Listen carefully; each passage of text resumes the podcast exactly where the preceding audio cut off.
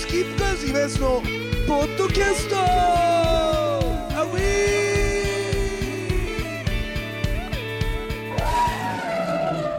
さあというわけでございましてですね。スキップカーズイベントのポッドキャスト。今日はね、えー、ゆうすけと、えー、51の手習いということでお互いの一人一人ずつやって冷や汁ピーナッツでまとめてるんですけど、えー、それでまあ2週目でございます。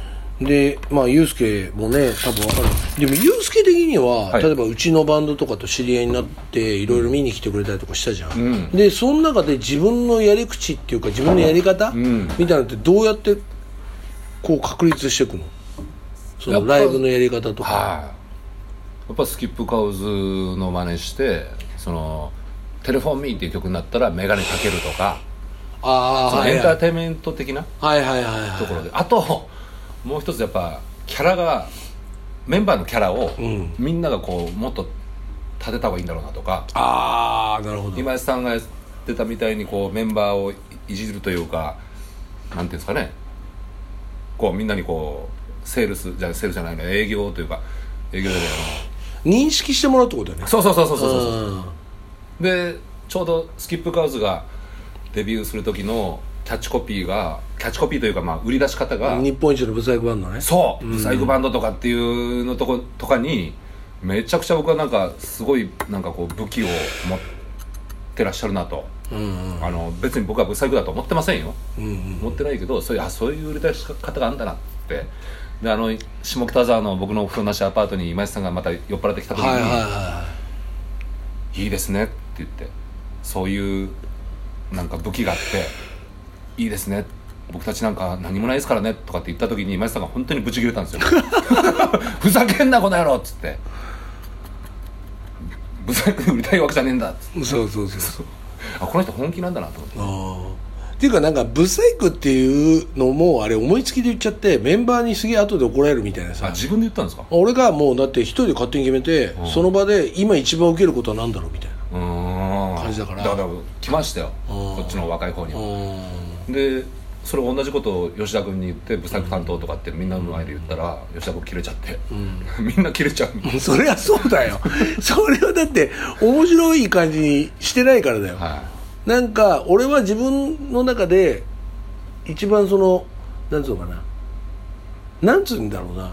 なんかさ普通なんだよね、うん、俺のキャラが、うん、そのまま出ていっちゃうと、うん、だから、日本一のブサイクバンドで行った方がいいし、っていうなんか自分がこうなんていうの出るための作戦じゃないけど、うん、なんかすごい考えてましたよね、うん、バンド論みたいなのすごい、うん、でも考えてただろうなあの頃はな。考えてたでしょ、うん、だから、結果としてその考えて考えてみたいな。だから俺やっぱユースケとちょっと違うのは、俺はめちゃくちゃ見に行ってた、死ぬほど見に行ってた。いろんなバンドだから秋山さんもねここから入ってもらうけど、秋山さんロフトのね店員さんだったでしょ？あの時にもうきら星のごとくあの時代って俺すごいと思うんですけど俺俺たちがデビューした俺が1997年。でユースケがデビューしたのが2000年ぐらいでしょ、はい、あの手前のそのバンドブームじゃないけどバンドブームっていうあの熱狂的な嘘みたいなあのブームがあってその後のそのライブハウスで頑張ってるバンドの人たちってマジで開催しなかったら天下取ったなっていう人いっぱいいましたよね。ああ本当。まああのいまだに続けてればねっていう、ね、あの頃の。うん。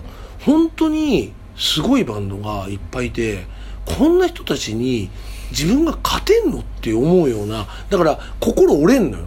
心折れて帰り道でその、うん、なんつうの？例えば新宿ロフト見に行ったら新宿ロフト見に行って心折れて俺どうすりゃいいんだろうって考えながらこう行く。それともう一個プラスな部分があって名前だけは知られてるから見に行くじゃん、はい、で実際見に行ったら、見た時面白くねえなと思ったら、そんな大したことないって思えんのよ、ああ別に大丈夫。じゃあ俺んとこでもできるなみたいな、これ今井さんの影響か分かんないけど人のライブ見に行って自分だったらどうするとか一番後ろに立ってこうシミュレーションはしてましたね。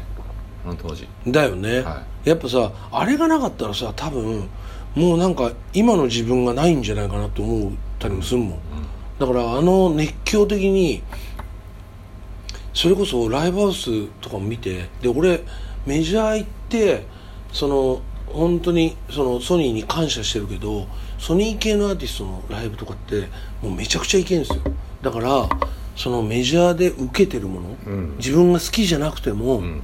いろんなもの見に行って、うん。うん。ああこうだからやっぱね見に行って名前のある人はやっぱねちゃんとしたライブやってんのよ、うん。ああなるほど。そういうことねみたいな。そこの教えとインディーズの魂、うん。みたいなものを合致させたらどうなるんだろうってん。いうのをなんか常に考えるっていう自分の中で面白いことああありましたよそれは。うん。あやっぱそこの部分だよね。そうですね。うん。だからもったいねえっていうバンドいっぱいいましたよね昔。俺がでも店員やってたの二十歳とかの時だから、ああそっか。35年前とかだよ。そうだよね。88年とかだよ。でもさ秋山さんはさスマイリーズいたわけだから。まあその後だけど、うん、そのうん、でもさそその時ってやっぱめちゃくちゃ下北が盛り上がってんじゃんそうだね。もう、まあ、それこそさっき名前が出てたけど、うん。ミッシェルとかうん。が、まあ、その後だけど、ん。まだ全然、まあ、安倍も入る前だったしそうだよね。あのそれこそ何あいつらが言ってる有名な話だけどさあ今日クラブ Q でライブかあ屋根裏か。屋根裏だまだ Q なかったから。そうそう急ないよ。屋根裏でライブか。あ駅前の ATM でノルマ代下ろしていかなきゃみたいなん感じ、まだ全然ミシェルなんてお客さん一桁もいなかったりとかそんな時代じゃないですか。でうん。その後いわゆる下北にさメーカーがもうガンガンガンガンこう、うん。お互いのように入ってきてさ、うん。下北はお互いってありましたよね当時。それまではなかったんですか？なかったといやちょっとこれライブハウス自体がなかったからえ？下北沢に。え？えでそれこそあれでシェルターなんかまだなかったんだよ。ああそうだそうだ、うん。だから元々はね。下北沢のそう下北沢のロフトが、はいはいはい。まあ、老舗でずっとあるけれども、うんその当時はライブなんかも全然やってなくて、うん。ただのパブだったわけ。あの下北のロフトっていわゆるほらあなたもその後お世話になる新宿のロフトのはい。あの平野優さんののれん分けのお店だから、はいはい。ただそのまだ下北沢にライブハウスが屋根裏しかなかったへえそういうでもそうだよね。でその1年後屋根屋根裏が渋谷から移転してきてその1年後ぐらいに俺がそのシェルターをはいはいはい。ロフトから作りに。秋山さんがシェルターの名前をあの提案したという、シェルターっていう名前を。えそうなの？それもこの間話したけど。本当ごめん。そうだっけ？いやいやそれで1年ごとぐらいにさその時期ぐらいからどんどんライブハウスが増えていって、まあ、いわゆる今でいう老舗のもうすでに箱になっちゃうのかな？あー。旧、えっとシェルターがもう30年近くになるんでしょ？多分。多分。なるなるで251ができて Q ができてうん。ガレージ。ガレージができてみたいな。1年ごとああ確かにそうだったかもそんなになっていって、うんようやく下北沢がなんていうね音楽の街っていう、はいはい。はいまあ、それまでもどっちかというと演劇の街あ松田優作さんのイメージ。まあそうだよね。レディー・ジェーンとかね。そうそうそう。あへとはー鈴なりとかああいうはいはいはいはい。演劇のイメージがそうそうそう。僕はもうあのなんとかボンを見て下北はもう音楽と演劇の街だっていうので、うん。ピアなうんピアじゃないですあのなんあそう。かなんとかウォーカーみたいなああ感じの。ウォーカーシリーズ。なんだあああなんだっけシティいやいやそれ絶対死んねえですよシティロードでしょシティロードうんの知らないですねははいいはいはいはいピアとがどっちかぐらいなまあそうですね昔はだからやっぱねすげえな何十件もあるけどさ、ようやくぐらいな、そういうちょっとまあ下北バンドシーンでも逆に言ったらその頃の方が分かりやすくてでも分かりやすいは分かりやすい。だからね。バンドが明らかにかっこよくなったら、うん。お客も増えんのよ、うん。分かりやすかった、そういう意味では。だからやっぱあれだよね。こう盛り上がってきたな。バンドちゃんとなってきたなってなったら動員が伴ってくるんですよね。う伴ってくるん。だ伴からやってくるしおお誘いももらったりうん。しますもんね、でなんかそういう感じになってくるよね。はい。なんだろうねあれね。だから今の人たちも逆にいいところもあるけど大変だろうなっていうふうに思っちゃいますね、うん。やっぱり続けていくモチベーションをね多分ここの2人なんかはまさにその実感したわけだよね、うんうん。この間までさパラパラだったのがさ何をきっかけに翌週倍うん。倍倍ぐらいになうん。みたいなことを体現したわけうだよ、ん。まあね、はい。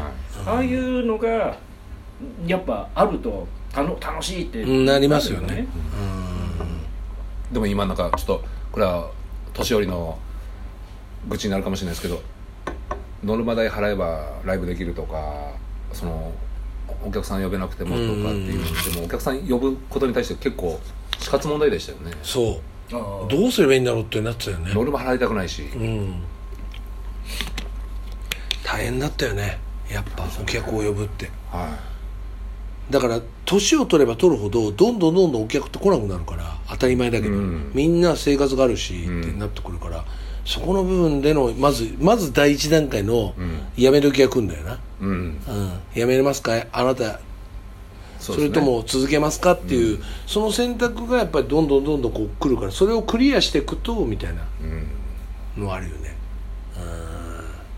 最近まあ俺らの年？はい。まあもう50 50代ですけれどもに至って、まあ、バンドが続けられているっていうことのありがたみというか奇跡的なことじゃないですか、うん。そうですね。みんながそのそういうまあ集客の問題とかもあるだろうけど、やっぱりその後にさ結婚したりとかさ子うん。供ができたりさ、はい。家庭ができたりするとさ当然そのちょっと何？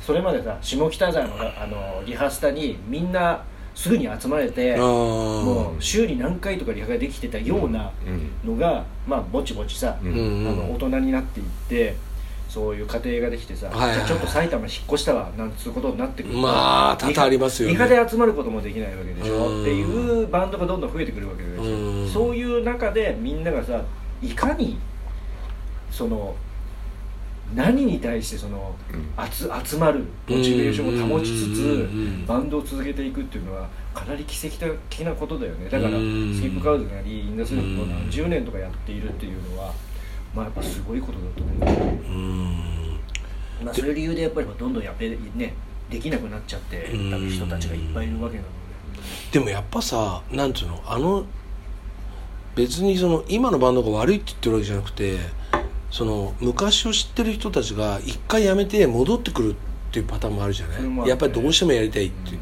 だからチューインガムのハッシーとか、やっぱでちょっと落ち着いてね子供も大きくなって。そうそうそう 多分ね。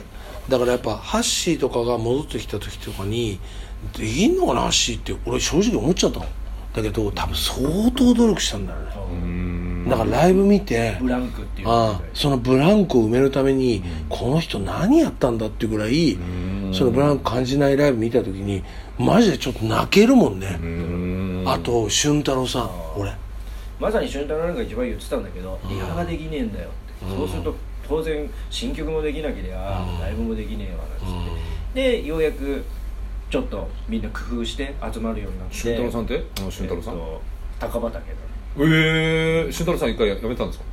やめたってわけじゃないけど。結構こう活動がやっぱりちょっと停滞する時期とかもやっぱあった。へえババンドだっていくつはいつ解散してんだって話になってくるから、だって確実にあの人歌ってなかったらダメな人じゃん。うん。そんな感じはしますねっていうとこなのになんかなんか聞かねえなとかってなるとやっぱ寂しいですよね。うん。まあでもやっぱりさ戻ってきた時にさ、あーやっぱすやっぱ一緒にやらせてもらったりとかして聞くとさあーやっぱこの人なんか持ってんなやっぱなっていう。やっぱもちろんねそれ俺はやっぱり事務所の先輩だった京一さんとか、うん。レビッシュまぐみさんもそうだけどやっぱ続けてる人っていうのは全然違うなってやっぱ思うよもちろん、だけど一回いろいろ紆余曲折あってちょっと効かなくなっちゃったなって人が戻ってきた時のあのパワーっつうか。うんあれはあれでなんか感動するっつうか。なんかありますよねすごいいやなんかでもずっと続けてほしいですね音楽はあでもまあ店のお親父の立場から言うと、うんみんなやってくれないと困っちゃうんで、まあね。続けてほしいですね、ありがたいですよこういう場所があって。えーあのそれは皆さんやっていただける限りエアコンも。ね。エアコンが大変なんだよもういいよその話は、うんなぜこの時期にでもさなんかさそのなんつうの？やっぱ運命的なものを別に感じるっていうわけじゃないけどやっぱやめない人はやめないなみたいな。うん。でやっぱその人ののなんつうのかな。もういいのよ別に。そのテクニックとかそういう技術的なことじゃなくてそういう人が立って歌った時の凄さみたいなのがやっぱちょっと違うんだよね。全然俊太郎さんとかもそういうのがあったああすごいなと思った。で覚えてますからね多分体の中にね。うん。その立ってた時のやつを。そこに自分でこうまた戻していったんですかね。うーん。だからやっぱ何にせよ続けてやってなんていうの今よりも自分をかっこよくしようって思う。それで自分のやり方を探してる人っていうのはやっぱかっこいいよ。うん。そうじゃない人はあんまり何とも思わないけど、ただ続けて俺続けてることが偉いと思ってないから、うん。ただ続けてるんだったらやめちゃえばと思うけど、でもなんかそのブラッシュアップして自分の中でうん。何か変えようと思ってる人間は美しいからさ、うん。やっぱそこはすげえなと思うけどね。僕もあの後輩ながら言わせてもらいますけど、今井さんがねこうやって弾き語りのイベントを50からね。50からの手習いで弾き語りを始めようっていうのは感動しますよね。すっげえ難しいけどねなんか歌だけやっててこう言ってる時の前のめりの感じと、ギターが置いてけぼりにされてるってだから体が分離されてる感覚になる時あるのよ。うんうんあれ？っていう。うんあれがすごい。でもユースケとかにやってもらって定期的にやることによって歌の大事さも分かるしはい。っていう。もうギターはいいのよ俺。正直、うん。だから弾くための道具としてはなんかやるけど、うんでもやっぱ歌だなみたいな。だから歌もう一回考えてる感じする、だから今今よりも前もちゃんと頑張ってやってた気するけど、うんうんなんかもう一回歌と向き合うっていうか、うん。うんいやわかりますね。なんか。なんかね前にね結婚式でねこれ俺初めて話す話なんだけど、は俺浜崎隆さんあのフライングキッズのいはい。は浜崎さんがねそのなんかなんつうんだろうな。尊敬してるし素晴らしい人だって今は分かりますよ、うん。でもその時にその結婚ある人の結婚式に浜崎さんが呼ばれて「幸せであるように」を歌ったの。いはい。時にもうその多分酔っ払ってたのもあんのかな？分かんないけどもうもう本当にコードだけでうん「幸せ」っていうこう、はい。のそのいきなりじゃらんで流してすごい長かったの「あるように」みたいな。うん。もうそのコード変えてねえじゃんぐらいまで、うんアカペラっぽい感じで歌ったんだけど、はい。それがはフライングキッズを別に好きだったよある程度は、でももっと好きになるっていうかおっかないぐらいすごかった、弾うんけてないんだよ。うん。何人も、うん。でもこれはすごいわと。なあの感じ。いやそうですよ。でそれでその凄さ見ちゃうとああこういうことがなんか弾き方の凄さなのかなみたいな。そうですね。どんどんシンプルになっていくっていう。なのに俺がやってることは別にボックス踏ませようとかって考えちゃうんだけどはエンタメとして。い。はじゃあなんかそこでそっち目指したくないのよ。それはもう浜崎さんやってんだからみたいな、いうん。俺はなんか違う発明したいみたいな。っていう感覚になるってでユースケ見ててもやっぱ羨ましいなと思うけどユースケのあの感じはユースケにしか出せないんだよね。だからいいんだよ。そのありがとうございます。僕のなんとかでみたいな感じで。ボコボコなんかなんかふ普通の話をし始めるっていう。あ MC うん。何言ってんだよおめえって言いたくなる。でみんな思ってん絶対。客も。あんた何言ってんのっていう、そうですかね。うん、そこがその苦しむユうスケ。僕は何を言ってるんでしょうかっていうところに行くユうスケの流れも含めてドキュメントだからライブの面白さっていうか今日のとこはすげえ良かったよね。なんか加減が。いつもだとなんかとなんか迷路に迷い込む時があってユうスケ。俺本当にそういう時は心配になっちゃうの。大丈夫みたいな。でも今日はちゃんとしようと思ったね。ユうスケ大丈夫って、そういうチャチャを入れちゃうんですけど。だから今日とかすげえ良かったなでもさ秋山さん的にはさやっぱさそのロフトとか勤めてる時ってこれはすげえって思ったバンドって誰だったりするのその時。単純にファンで見に行ってたのは高校生ぐらいの時から単純にファン,、ファンで見に行ってたのはニューウエストモデへえそうなんだ、ル、うん、ニューウエストモデルとかほらメスカリン、まあ、ニうんューウエストの見に行くともれなくメスカリンがついてくるみたいな。はいはいはい。ですでまあだからニューウエストが好きで見に行ってで店員になって好きだったのはあのバレット。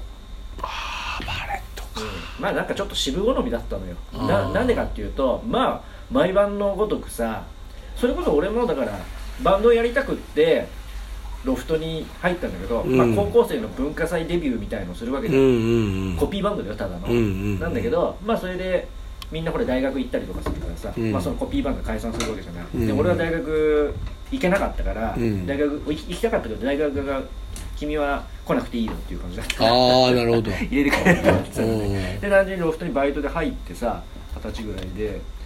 でもうほらもう毎晩のごとくさもういわゆるバンドブームだったからさあうん。の満帆のライブが毎晩続くわけじゃん。そうだよね。もう企画がもう seven days やったりとかさああそうだ。ピーズカステラうん。あのバカロックポコチンロックはいはいはいはいだしさ。でそのニューエストが出てきたりとかまあいわゆるそのバカロック系のやつとその、ね、ちょっと硬派系も、うんうん。もう含めつつもう毎晩のごとあとだってスピッツだって出てんだもんね。スピッツがあの初めてワンマンやるとかさ。ロフトでね。あとあのウルフルズが大阪から初めてライブに来るとかさ。そういう時期よ。もうまさに。でちょうどほらイカ天も始まったからああそうだ。先週までたまなんて全然人気なかったのがイカ天出た次の週からもう客が並ぶようになるわけロフト出てたんですか？あ出てた出てた。ー。多分。まあ、そんな時期だったからさ、まあ、あとビジュアル系とかもぼちぼち出てくるじゃん。エクスタシーああが出て出てくるそうだ。あでナゴムもいるでしょ。うんで毎晩のごとくのさもうそんなんをもう目の当たりにしたらあこりゃ絶対かなわねえやと思うわけよね。ーそのプレイヤーとしての自分をいやもうもう諦めるんだ。もう絶対無理無理ああなるほど。秋山さんもギター弾いてたんですよね。俺歌ってた、歌ってた。うん、ギター弾けなかったけど。あそうですかそれいい話ちょっとそれもったいねえな。じゃあということでここでですね秋山さんに当時のロックシーンをまた聞きたいからもう一周だけ撮ります。ということでスキップカード言いますのポッドキャストまた来週さよなら。